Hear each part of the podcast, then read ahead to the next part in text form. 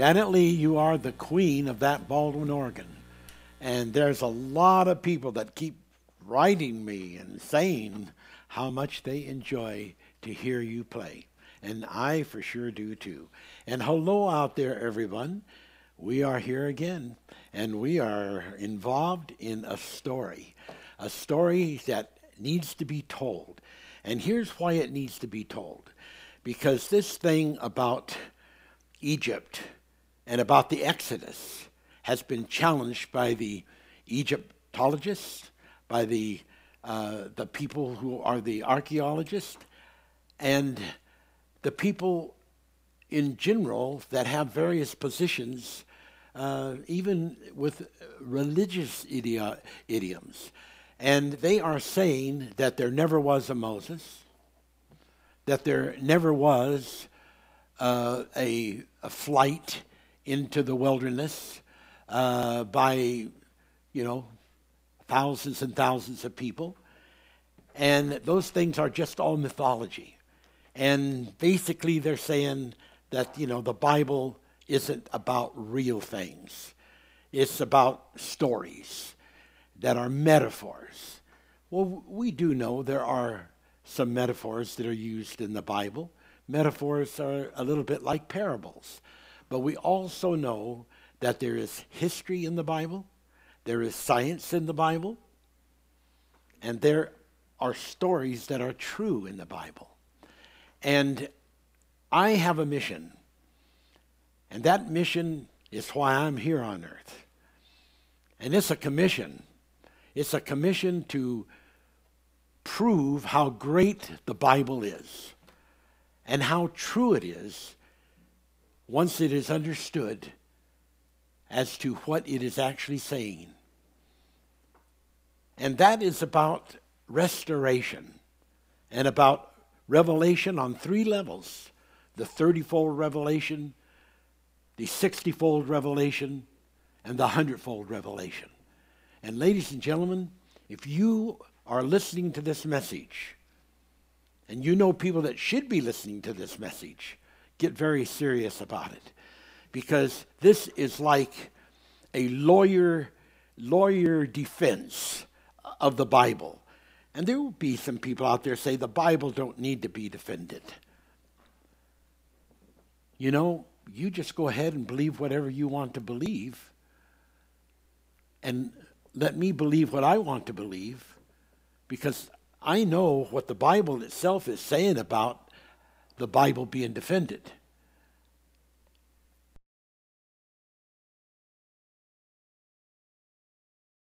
of any person that requires of the hope within you. And if the Bible doesn't involve that hope that is within you, then you are on the wrong idiom of thought.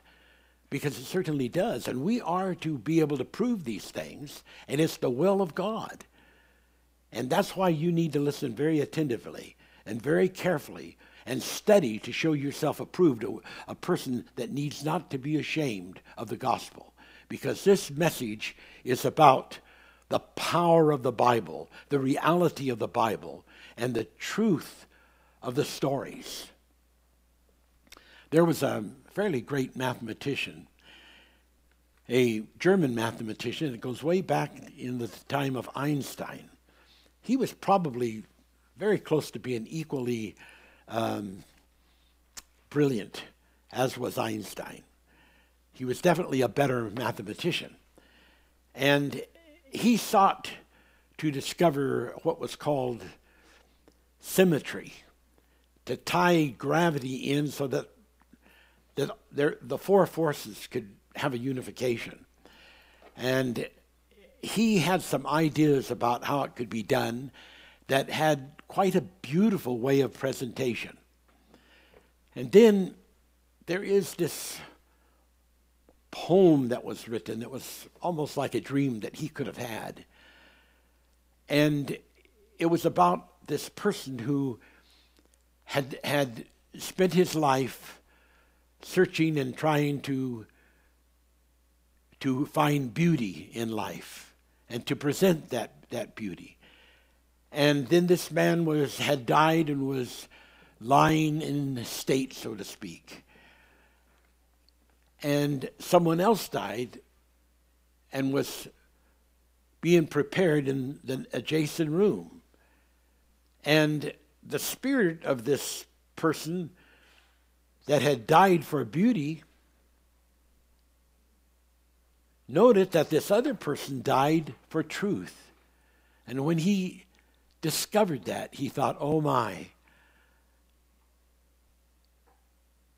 my cause of living and dying just isn't nearly as important as living and dying for truth.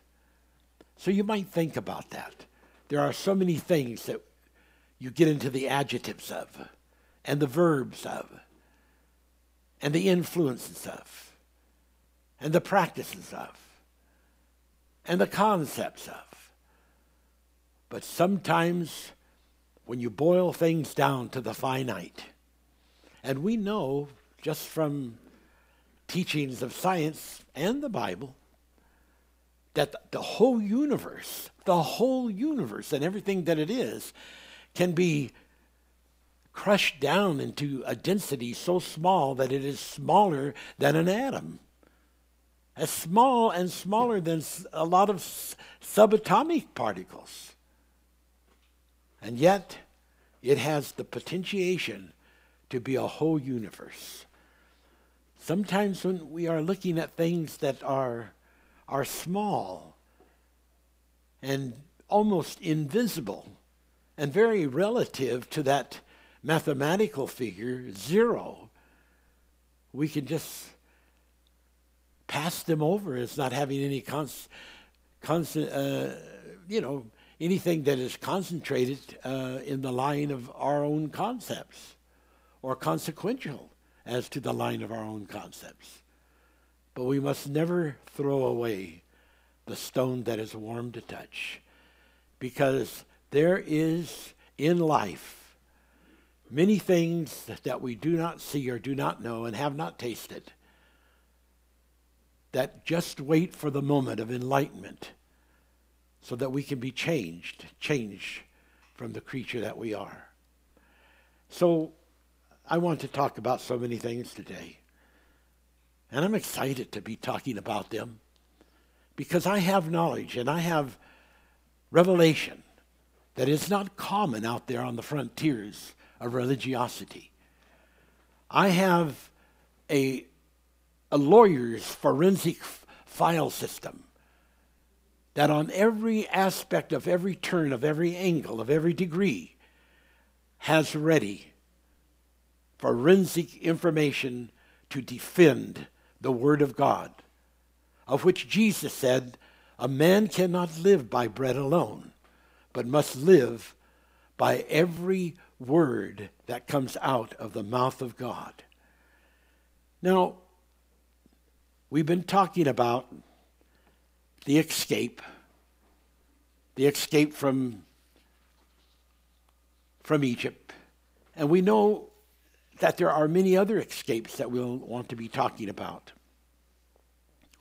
And we discovered here some very interesting things about the relevance of revelation. We read to you, I think it was last week, Revelations 11, 7 through 12, about, and their dead bodies lie in the street of the great city, spiritually called Sodom and Egypt, where also our Lord was crucified. And people read that and they say, What's going on here?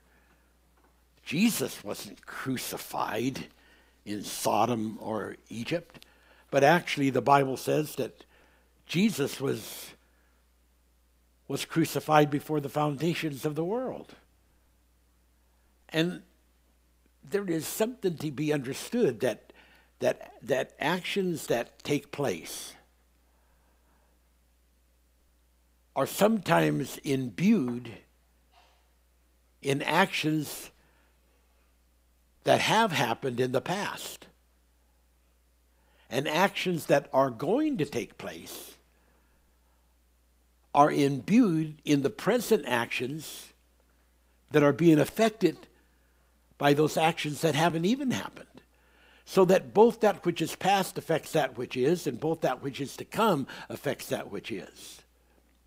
So that in Genesis 2, even things that had not yet been planted existed in a state of mental, imaginative, and virtual creativity, and all that they needed was that spoken moment of spontaneity. Because everything else about their reality was ready to be put into that instantaneous moment of happening. Well, it's very important that we understand this because we're going to get into a very important part. And when we realize that something like the great city, Jerusalem, is spiritually called Sodom and Egypt, where our Lord was crucified, we begin to realize that we really need to know the Bible. Because if we don't really know the Bible and don't really understand the 30, 60, 100 fold, then that language is going to be a glass darkly. And as we look through that glass darkly, then we know that we are not really knowing the full extent of the truth and the full extent of reality. And the Bible says that which was is that which is now, and that which is now is that which is uh, going to be in the future. So there is a cycle of reality. And we have to know what that is in order to really predict and understand the certainty of everything that is to happen. Now, we have talked about this escape, and we have shown how that it, it was split between the army, which were the young men from 20 years old and upward that were fit for battle, and all of the rest of the people of Israel, basically, with some exceptions. And that there were two routes that they went that were not the same. Some people say, well, you mentioned there was maybe 2 million people. How do you ever come up with figures like that? Well, it's really quite simple mathematically when you take the number that is over 600,000 people, that is the number of the army, and you, you take that every one of those persons then is like a son or a father, and then you add to that each of them having a wife or a sister, then right away you double that figure. Then, if you take it another step, and add a child, and you do that on the average, the next thing you know, you have three times 600,000. And if you add just a few other things, like a grandmother or all kinds of other simple things, you're right away, immediately, are over 2 million people. It's simple, it's just there. And so there was a lot of people that were the totality of what Israel was. And we have names that some people feel are the description of those persons, like congregation. But congregation is such an extremely vital an important name to understand. It is so deep that when the angels hear that, who are not clothed with the Holy Spirit, they tremble. So, let's, for instance, look at this word of congregation. And just like this thing where Jerusalem ends up being described as being where the crucifixion was, called Sodom and and and, and Egypt. Here here we have another anomaly. Here we have the story in the 14th chapter of Isaiah, and it's describing Lucifer. We start with the 12th verse. How art thou fallen from heaven, O Lucifer? How? Well, in the past, we've shown you scripture that the fall was not like a tumbling down, but was an actual dissension in which he controlled with his own capability. So it says, "Oh, I just don't, I just don't imagine that." No, that's that's why you're here listening. Why you need to be here listening, because you don't really know what the Bible does say, and that's why I'm here to tell you what it says, so that you can have the scriptures to back it, and have some confidence when you're getting into these kind of things. By the same token, in the book of, of Revelation, we find that, that Lucifer was handed the key to the bottomless pit by an angel.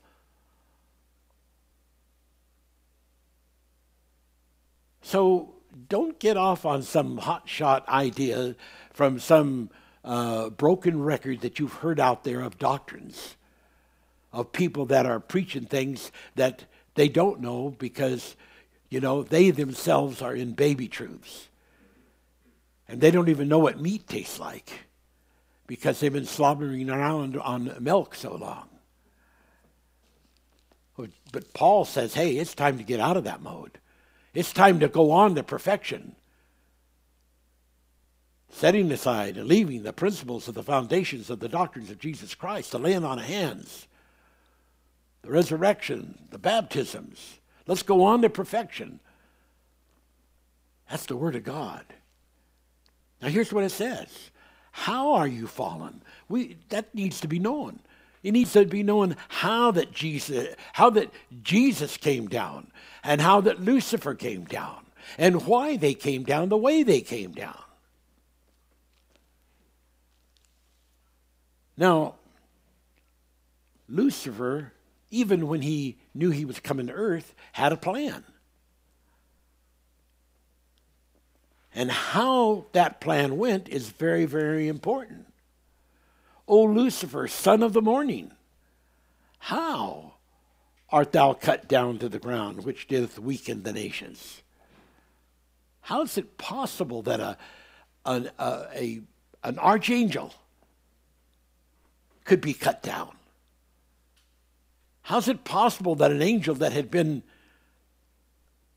in existence for universes upon universes of time, eternities upon eternities that had been in the first domain with the, the ultimate place of God. How, how could that ever happen that such an angel would fall? Well, it depends what you mean by fall. It's, it's like trying to understand the difference between down and up. It's very difficult to understand that. Someone say, oh, no, it's not. I know it's down or up. No, you don't. Because it's totally relevant to angular momentum and position.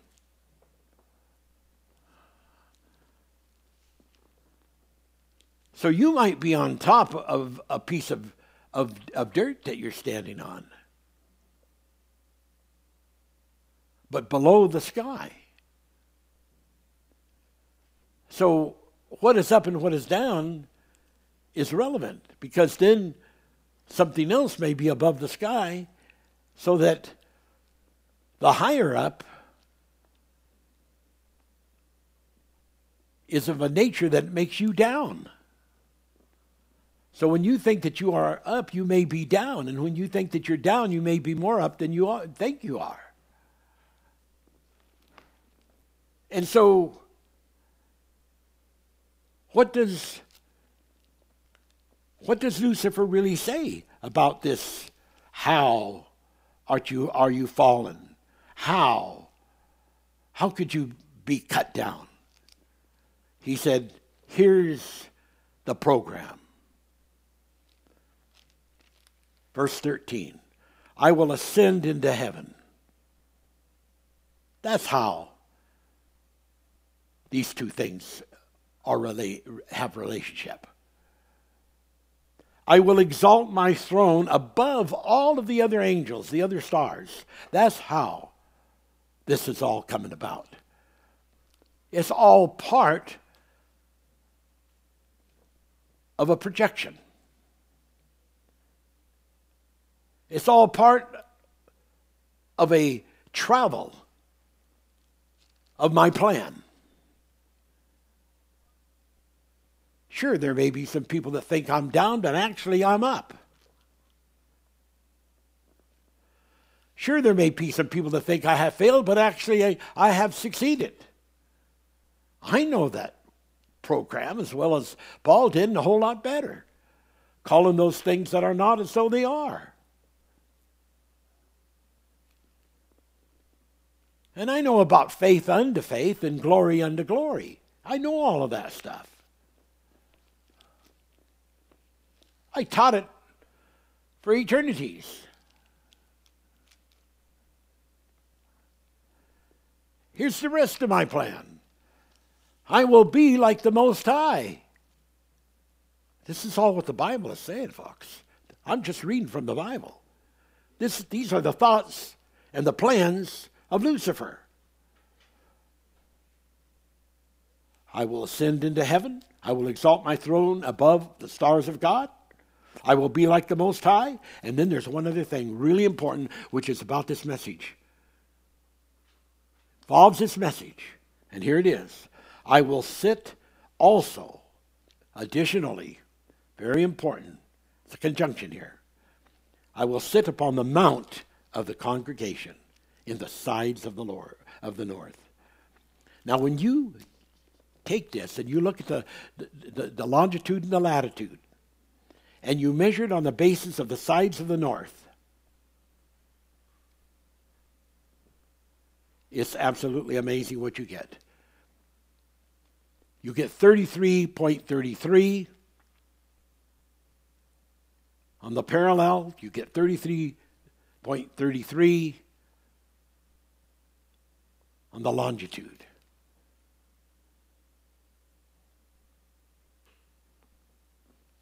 That, when you put it on the, the, sphere, the spherical aspect of the earth, only leads you to one place.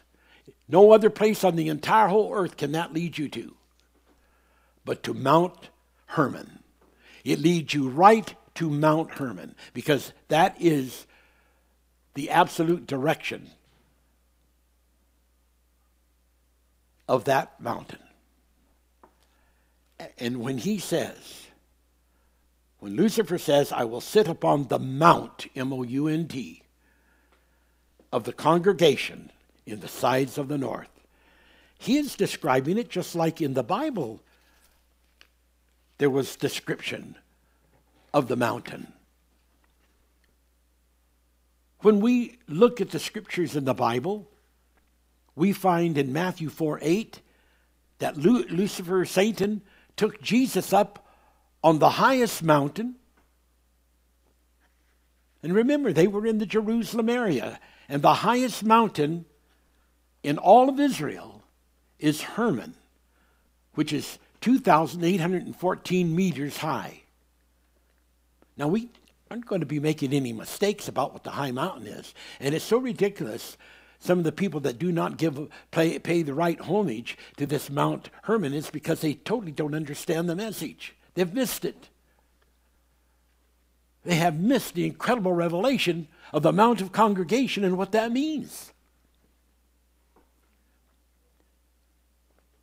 And it was there, on that mountain, that Lucifer, Satan, took Jesus to show him the entire whole world. Why there? because it was the only place that could have been done.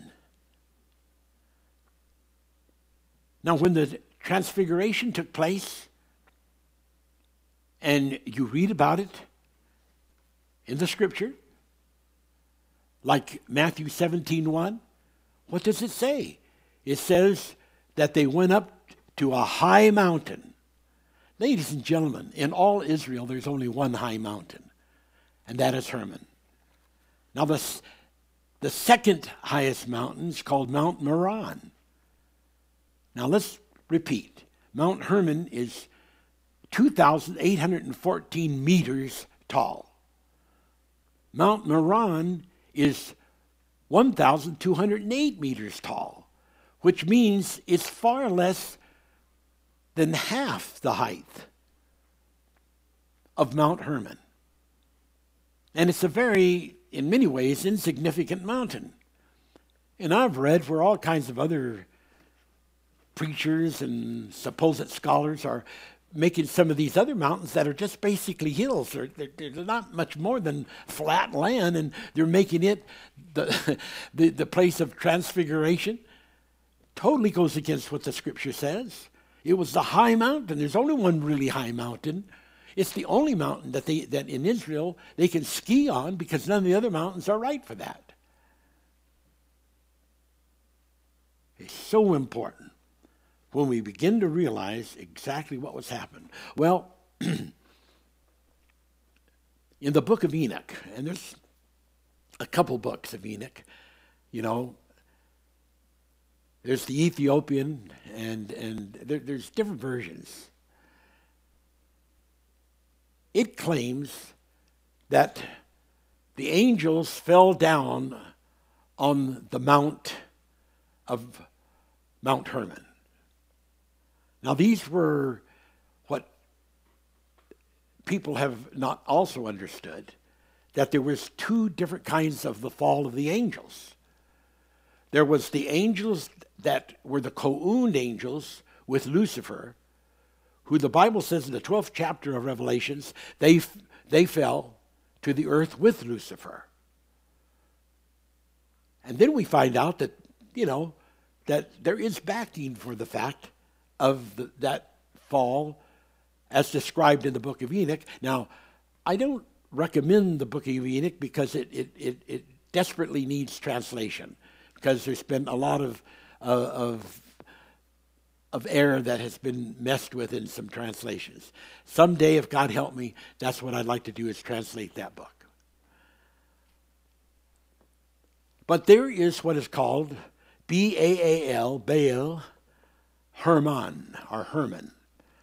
There is a part of Hermon, of the Mount Hermon, that is a designated landing site and has traditional ownership for Lucifer.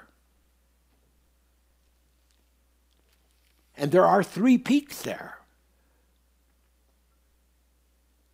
And those three peaks are very important to understand what they represent. Because one part of them is for the Mount of Transfiguration. So you have the two forces represented there on those, those peaks. So when Lucifer brought Jesus Christ up there to show him the world, there's all of this presence, there's all of this advanced angelic force there. And in that high mode of which the angels keep their minds, in which they are able to go back uh, and, and have more information than even the energy dots, the whole world and any part of the whole world can be seen. And so when Jesus was brought up to that mountain, that's why, because it could all be seen through the angelic view. And that's what happened. It wasn't talking about a mountain so high that you could see all the, all, all, the whole earth, because if you know any geography at all, you know that the, the earth is curved. And so there's only a certain distance out horizontally, laterally, that you can see because of the curve. So you can't see the whole, the whole world, uh, world from standing on the mountain unless it's something quite different, something along the line like when Jerusalem becomes Sodom and Egypt, where the crucifixion took place. Some kind of relative plane that happens. and incorporates all of the different potentiations of location that it's not bound by the gravity or the geography of any particular description because its ultra dimensionality penetrates, just like neutrinos penetrate, right through the whole earth and instantly know one part of the earth to any other part of the earth. Now, Isaac Newton was a great man. He was a, he was a, a religious man. He believed in Christ.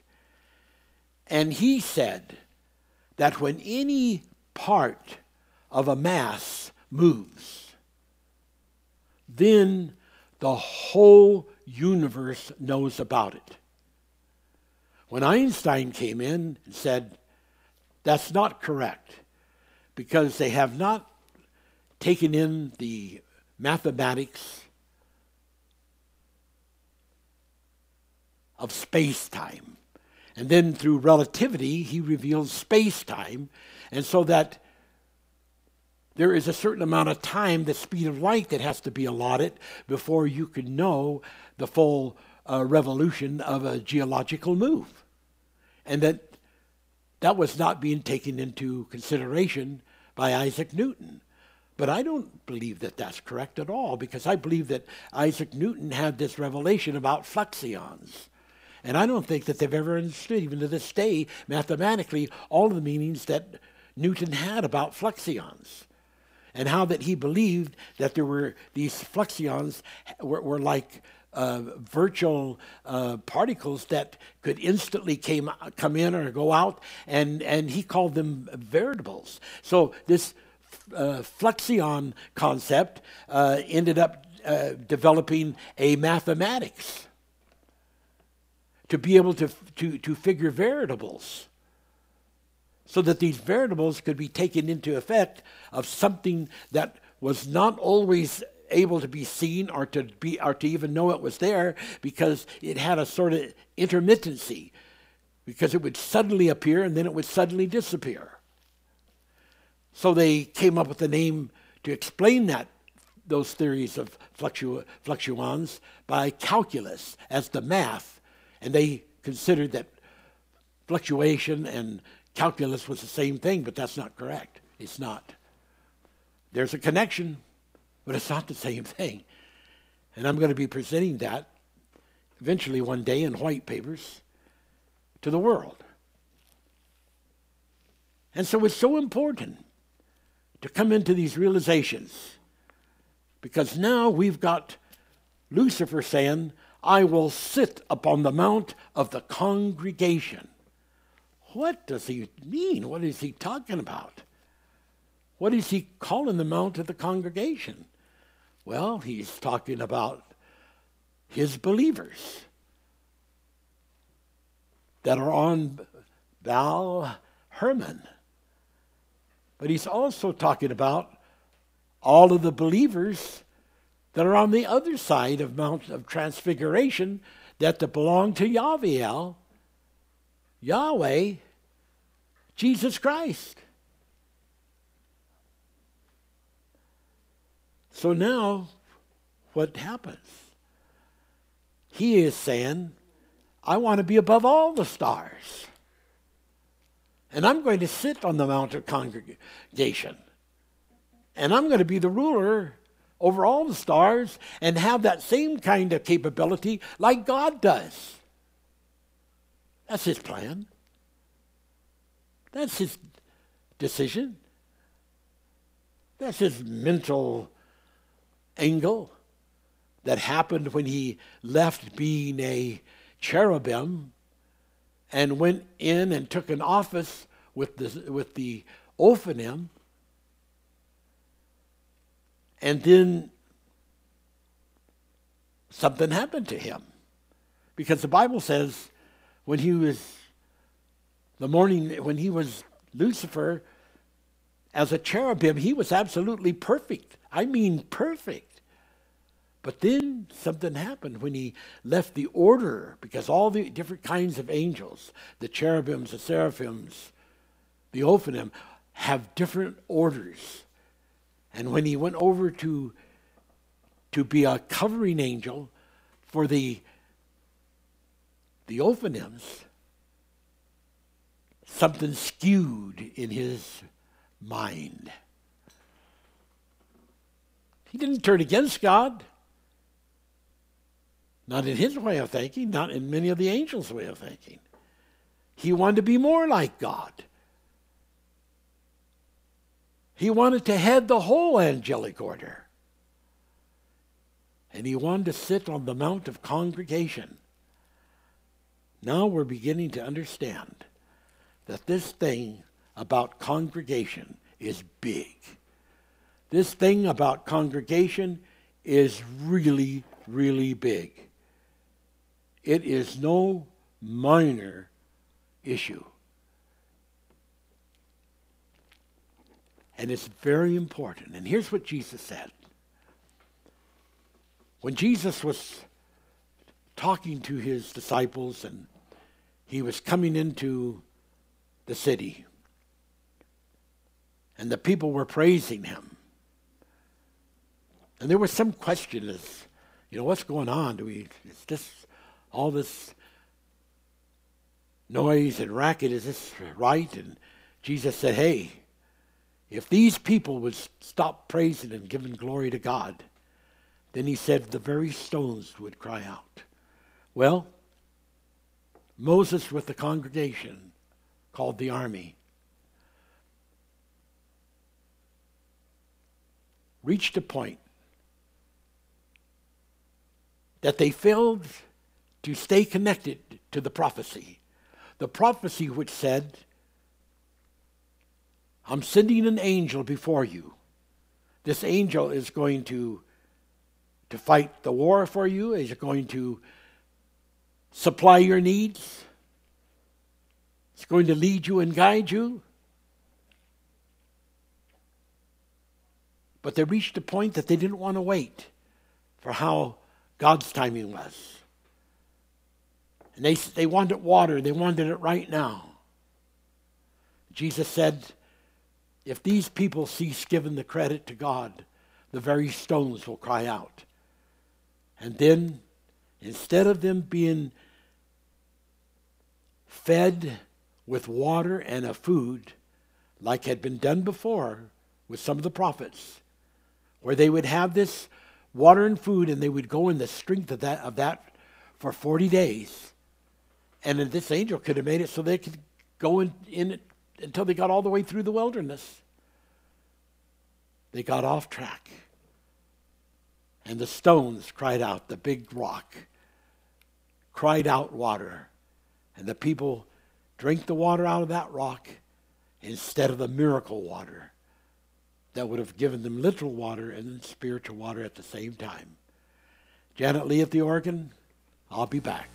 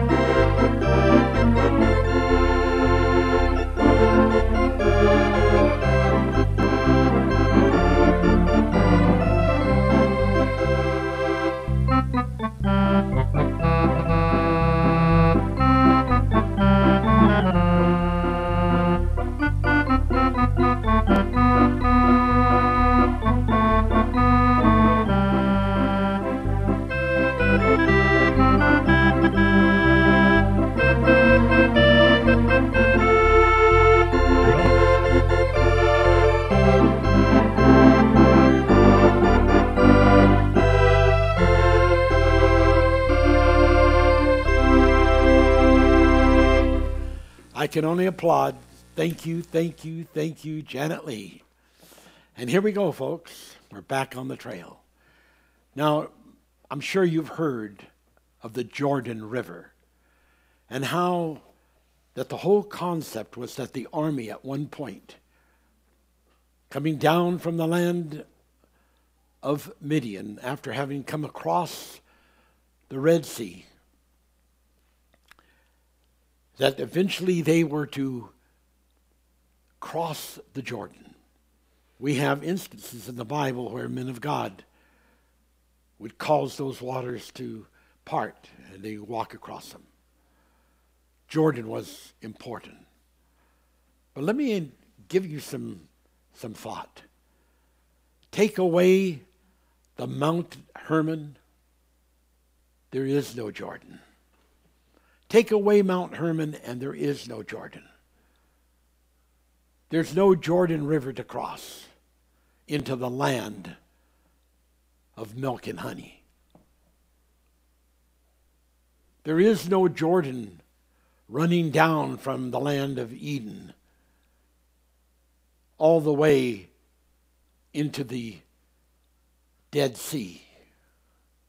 And all the meanings of all of those things it illustrates. Why? Because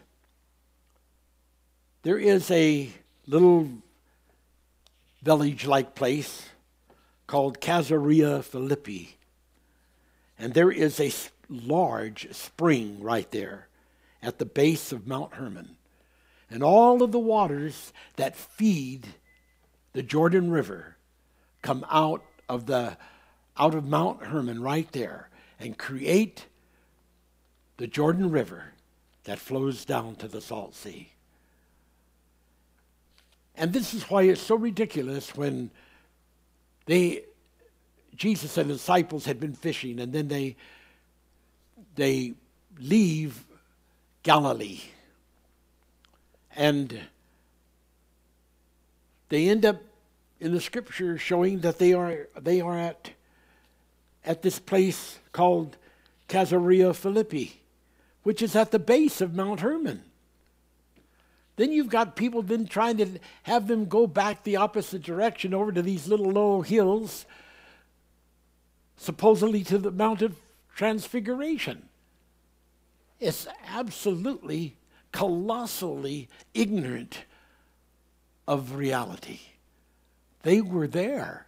It's scripture. They were there at the Mount of Transfiguration with all its relevance, with all its importance, and where the forces were gathered, both the forces that were evil and the forces that were good. And understand, the Bible tells us in the scriptures, and I may not be able to get to all these scriptures today, but I will eventually get all these scriptures in these teachings so that you do not miss out on it. But in Ezekiel 28 13, it talks about that Lucifer had been in the garden of God. And it talks about Lucifer describing him in the similitude of being a Pharaoh. And then in Ezekiel 31 16 through 17, it talks about how that the trees of Eden which were trees of, of, of, of Lebanon. That these trees of, of Lebanon were trees of Eden that were going to end up in hell. Now read those scriptures, Ezekiel 31 9 and Ezekiel 31 16 through 17. And you find out where Eden was. And it's in this, this valley but that goes in between the anti Lebanon mountains on the one side and then these other mountains like Hermon and the Golan Heights. Now, understand on the one side of the Golan Heights was where the, the giants lived. And the king of, of Og, over nine feet tall. And Edrei, the underground caves, where other giants had their uh, abode. And the whole thing, the whole story is there.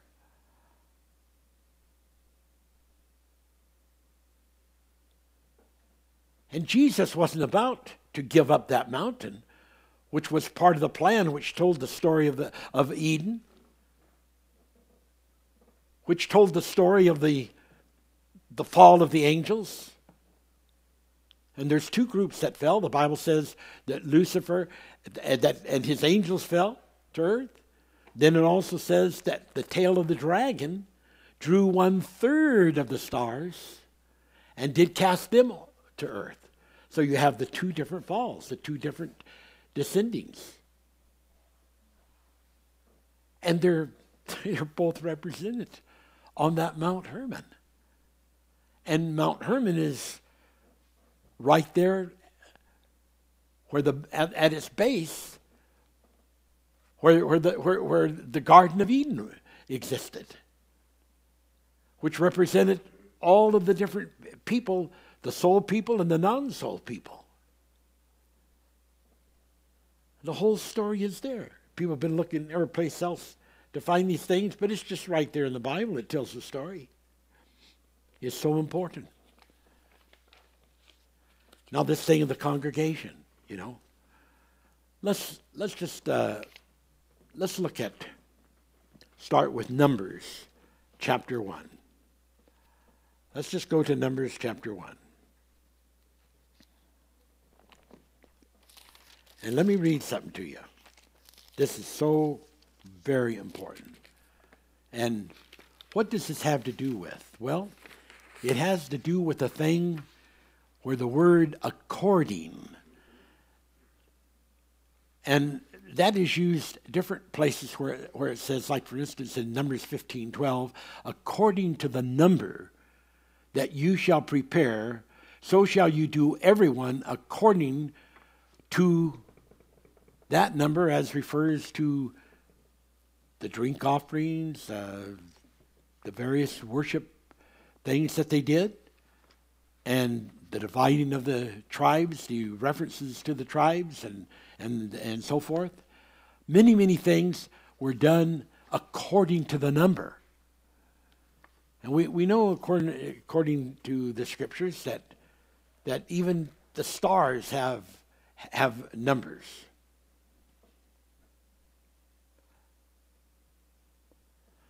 So, what do we have here? Very, very, very important. Very important. We have something that affects everything that happens. And the word is according. Something that is a thing that is to happen is to happen according to a certain method, to a certain way, to a certain example. And that interprets what the reality of that certain way has relevance.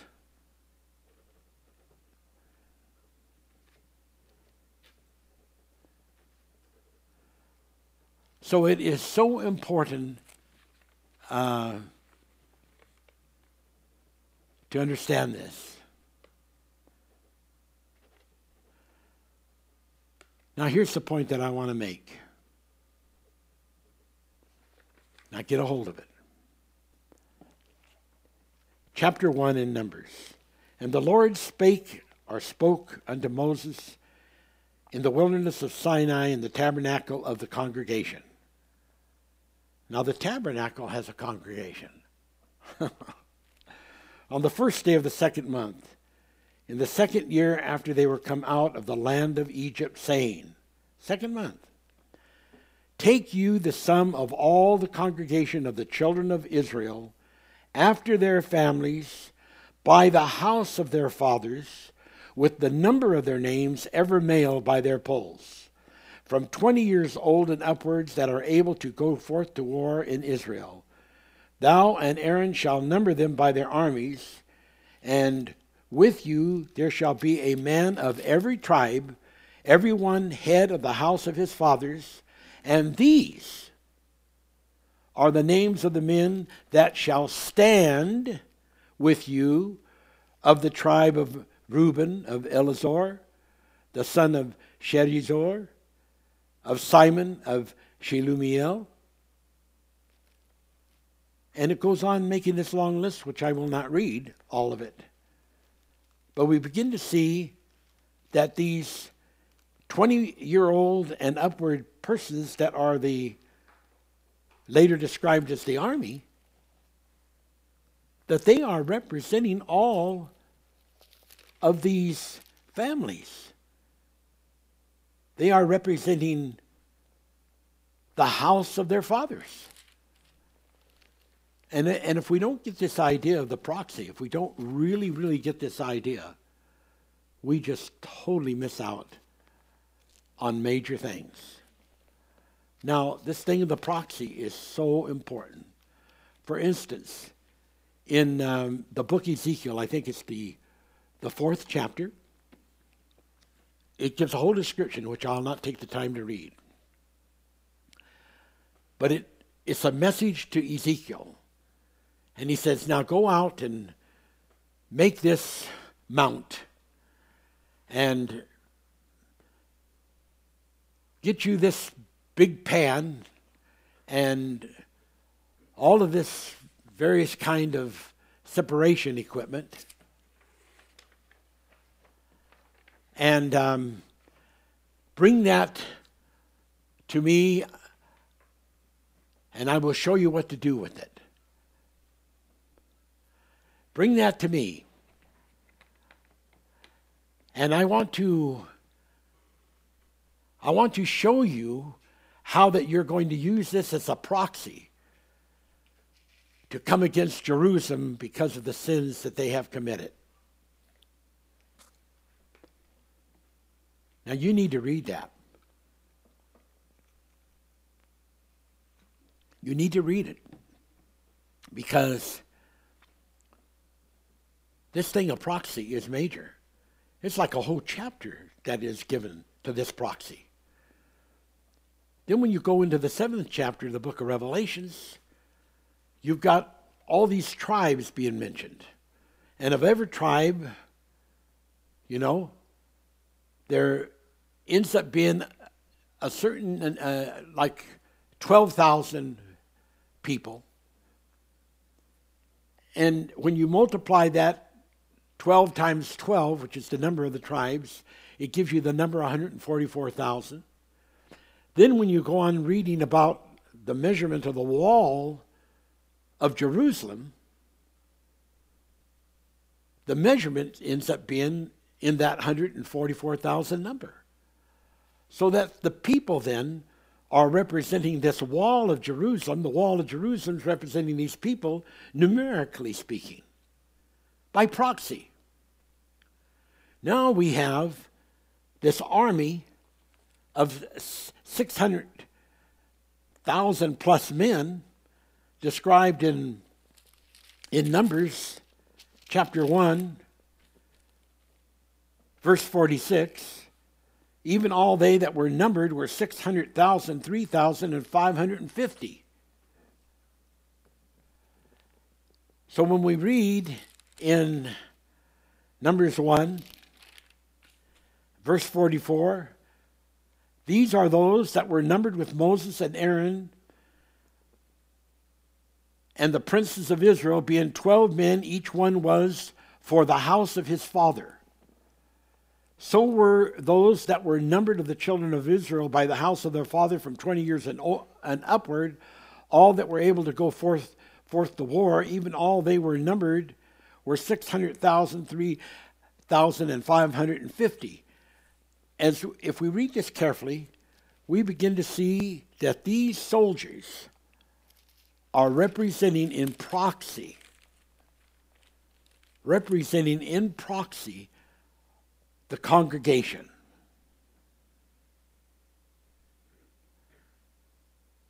And we read in chapter 2, verse 2 Every man of the children of Israel shall pitch by his own standard with the ensign of their father's house. Far off about the tabernacle of the congregation they shall pitch.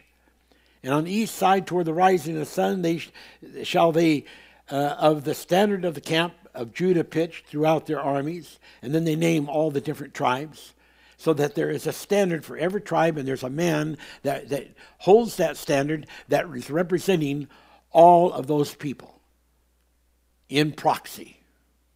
The congregation as represented.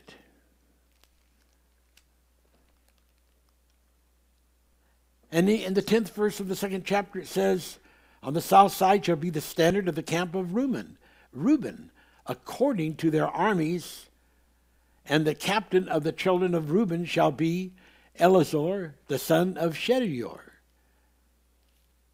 It's just there, ladies and gentlemen. It's just there in the Bible. The Bible. And I want you to not miss that or not fail to understand that because when you start getting into the um, into this thing of the congregation. And you start um, beginning to see that this congregation is represented by the army. And so when it says all the congregation went into the wilderness, it's talking about all the army because they're representing all of the Father's house. And there are dozens and dozens of scriptures that, that represent that. Now, let's go to um, Exodus 12 and, and see how, how it words it, because it, it, it further explains this thing in, in a quite a beautiful, beautiful way. And let me just let me just read that to you, because uh, when you when you when you see it the way the Bible describes it, it's it's beautiful, and we just we, we just need to know that you do see it that way. So let's look at uh, Exodus twelve three, speaking to the congregation of Israel, saying, "In the tenth day of the month they shall take to them every man a lamb." according to the house of their fathers.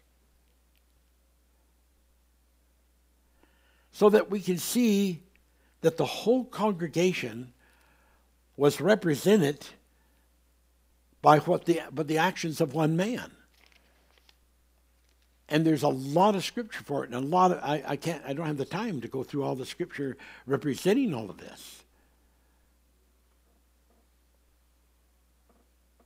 But just like Lucifer saying, Here's what I'm going to do I'm going to be over the congregation of Mount Hermon that is represented metaphorically, symbolically. I'm going to be over the, the mount of congregation. For both my angels and both the angels of the Ophanim that fell. I'm going to be over that. And so the real war is as it describes it in the book of Ephesians. Our battle is not against flesh and blood, but against the principalities and where? In high places. A direct referral to the high mountain of Hermon, where these forces are represented on the very mountain through which base is a huge spring of continuous flow of waters that create the Jordan River, of which God tells Moses, You must cross the Jordan River to get into the promised land. And that Jordan River is connected to Mount Hermon, where the transfiguration took place. And that is also where the forces of Lucifer, Satan's rep- represented, and where he took Jesus to show him all of the nations of the world and says, if you'll, if you'll just submit to me, you can have all of this. That's where the real war. That's the real congregation. The representation of what those people represent. Every angel of the Ophanim represents the whole Ophanim order. Every angel of the cherubim represents the whole cherubimic order. Every angel of the seraphim represents the whole seraphic order. And when you refer to that one angel, you are referring to the whole number of them because they are one unit, one congregation, one people, one entity. And that's the revelation that is so important to understand. Now, we've talked about things like how that there was a mixed multitude that went out. We read the scripture to you and how that there was a camouflage that they took this of this mixed multitude that went out with the army they took some of the sea people and the Hyksos people and no doubt there was a few nubians in there and then they went on up a certain direction or went about or over or down or however you want to put it a certain direction for the army to get to the Red Sea to cross it, but the other people that were acting as though they were the children of Israel, they basically they basically got on ships and and and took their cattle and so forth. Now people say, "Well, I don't think if you go back in those days that there were any ships that were capable of hauling cattle." Yes, there were.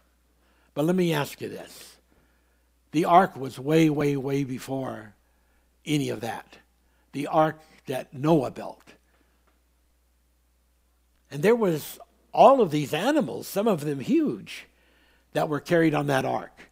Now, they recently found a cuneiform uh, uh, piece of, uh, of information that they read it and interpret it that the ark, part of it at least, was made out of reeds and various kinds of, of uh, plant material, and then creosoted with pitch.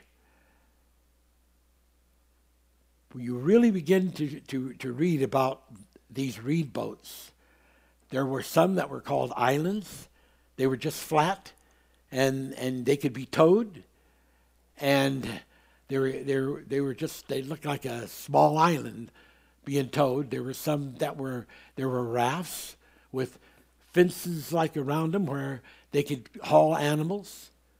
And then there were different sized ships.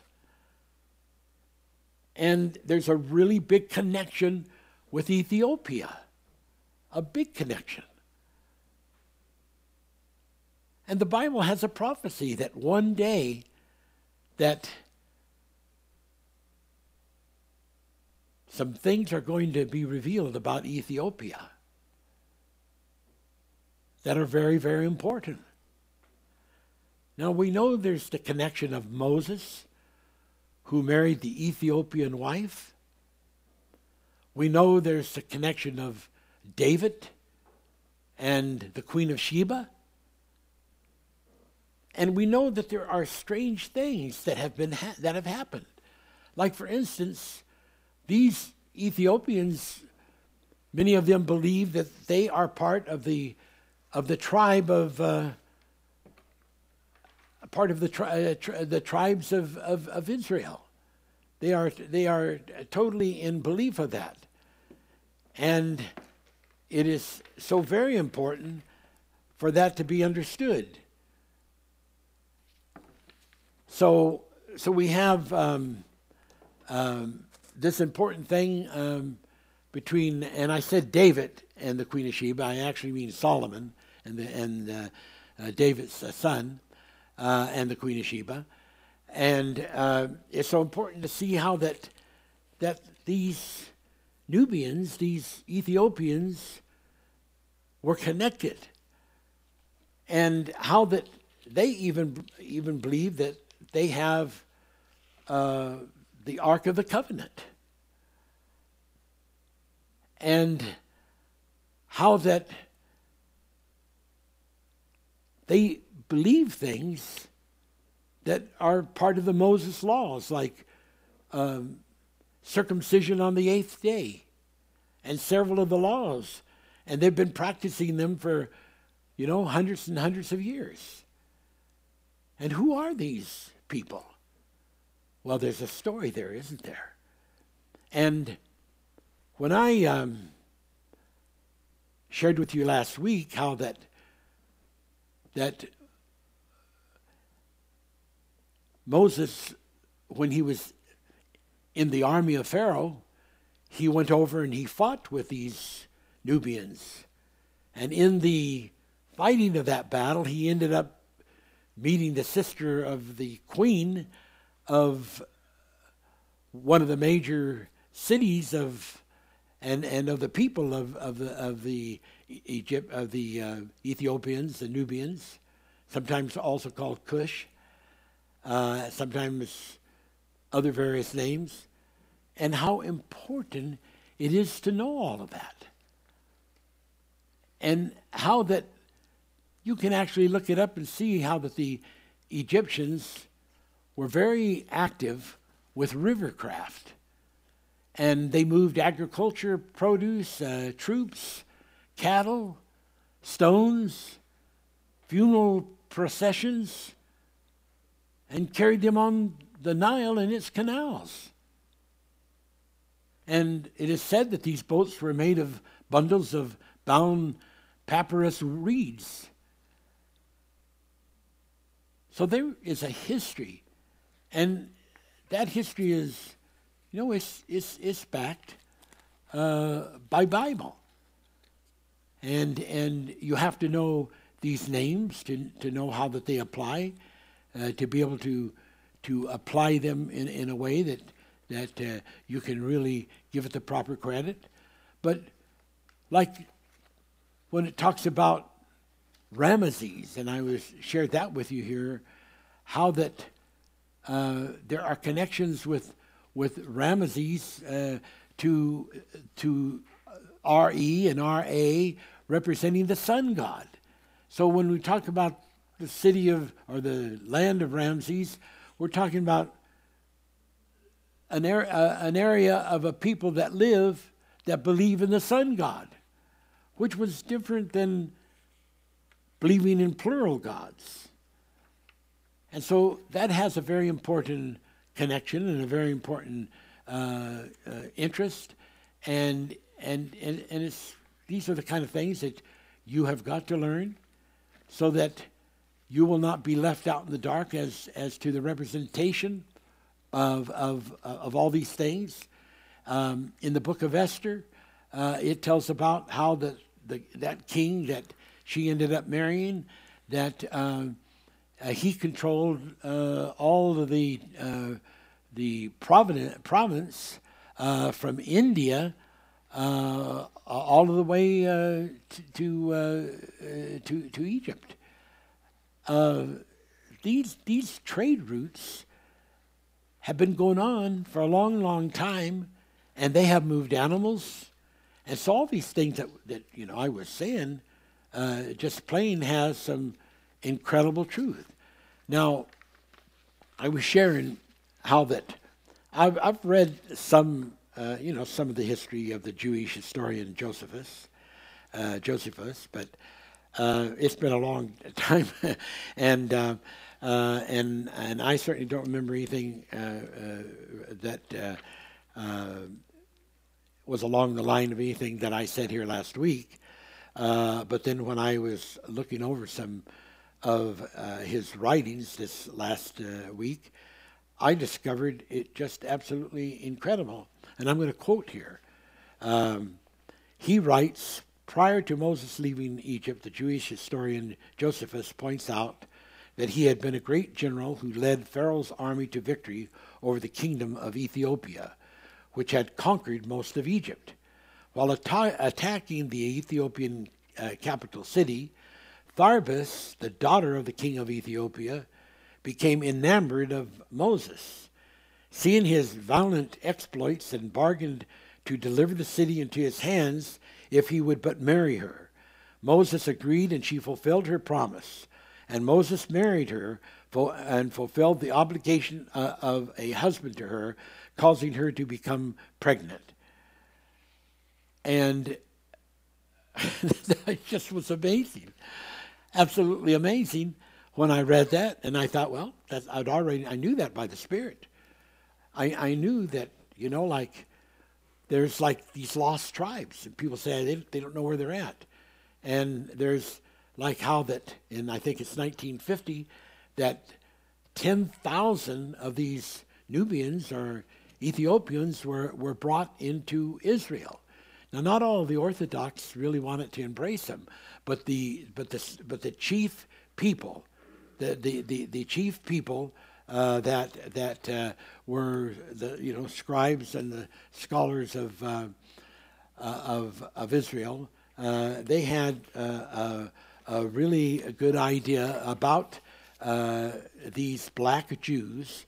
or about these Ethiopians being black Jew, Jews, and pr- probably a part uh, of the lost tribe of Dan, and uh, or definitely connected with with some of the offspring of of Moses uh, and offspring of Solomon, uh, and how important that is.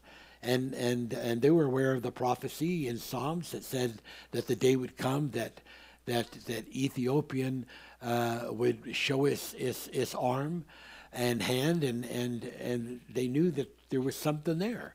Well, they did a, a test on a bunch of these uh, black uh, Ethiopians. And when they tested them, they did the DNA, they found out that genetically they had the, passed the same test that the, the Jewish priest did, um, which no one who is not of that clan ever, it's just so rare that anyone outside of it could ever possibly pass that genetics. Uh, they just don't. But they pass that genetics. So now you've, you've got some incredible things there, these, these, these uh, beautiful black Jews that were a lost tribe but kept hold of many of these things that they believed and are connected through the, the Jewish family and and and it's it's it has to be put in there. It has to become part of the beautiful plan of God. Because there was a time that the Nubians, the Ethiopians, came down and conquered a big part of, of Egypt and actually ruled a part of Egypt, and especially Upper Egypt, and, and, and became uh, pharaohs in past history of time. So when the Bible says, as I've shared with you, that there was a mingling of the people.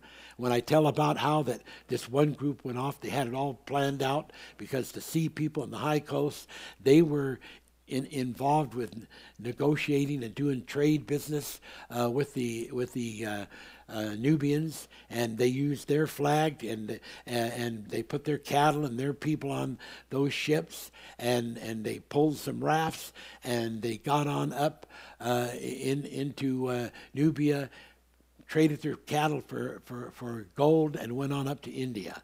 And and there's names of, of cities that if you break down the for, them forensically um, and get that forensic uh, truth about it, uh, which is an Akavah type of revelation, you begin to see that all these things anciently existed in the Bible and that there are truths that, that are condensed within even a single name that tells a whole story about a people and a time and, and, and the lives of those people and the belonging of those people. Now, the congregation isn't just the people that are on earth at one time, but Ezekiel was told to go out into the valley. And he said, What do you see out there, Ezekiel? He says, Well, he says, it's a huge valley just full of bones.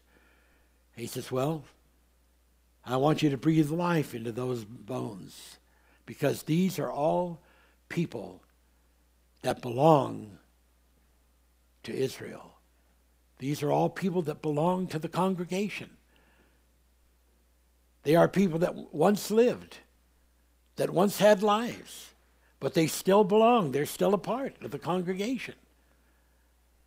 So, when we're talking about the congregation, we're not just talking about the people that happen to be alive at that time. We're talking about the whole group of all these people those which were, those which are, and those which are to come. And Paul describes that in his teachings.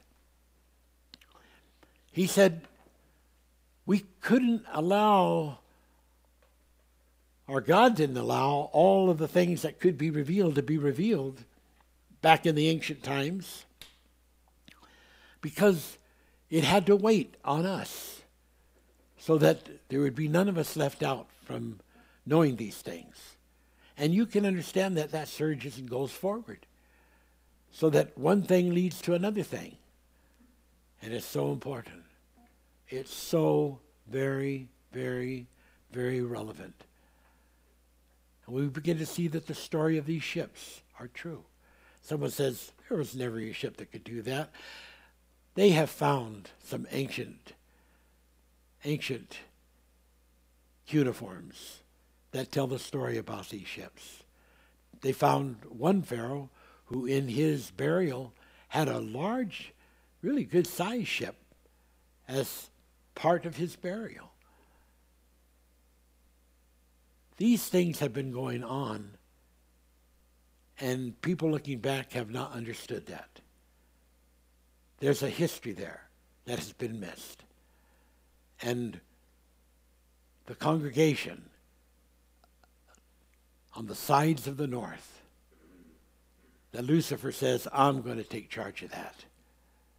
It's about the war of the principalities described in Ephesians. And when we're doing this teaching about the escape and the plan of the Passover,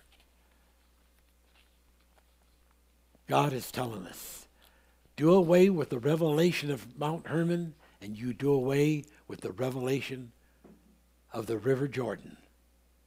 Do away with the revelation of the River Jordan, and you do away with the line of demarcation that separates the giants and the promised land. Do away with the relevance of the promised land and the giants and you miss out on the war that is going on between the forces dark and the forces of light. It's all connected in the most revelatory way that could ever be imagined. And it's beautiful.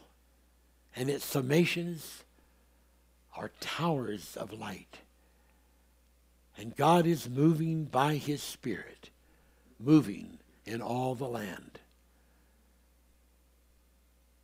God is moving by his Spirit, moving in all the earth.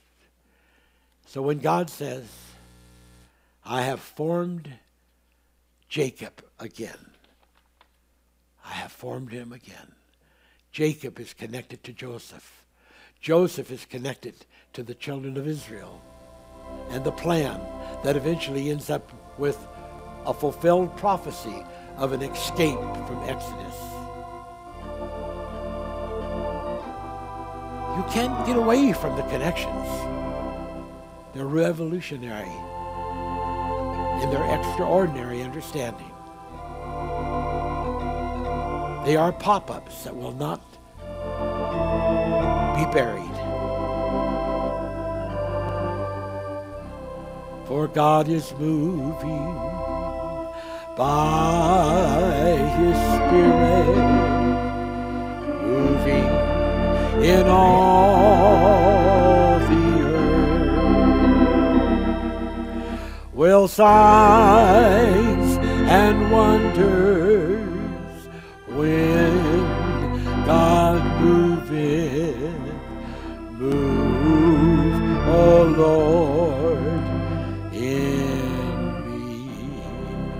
And may this word move in your heart, your mind, your spirit, your soul, and give you life and energy and growth and change you from the creature.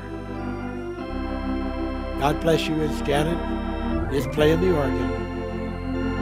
Up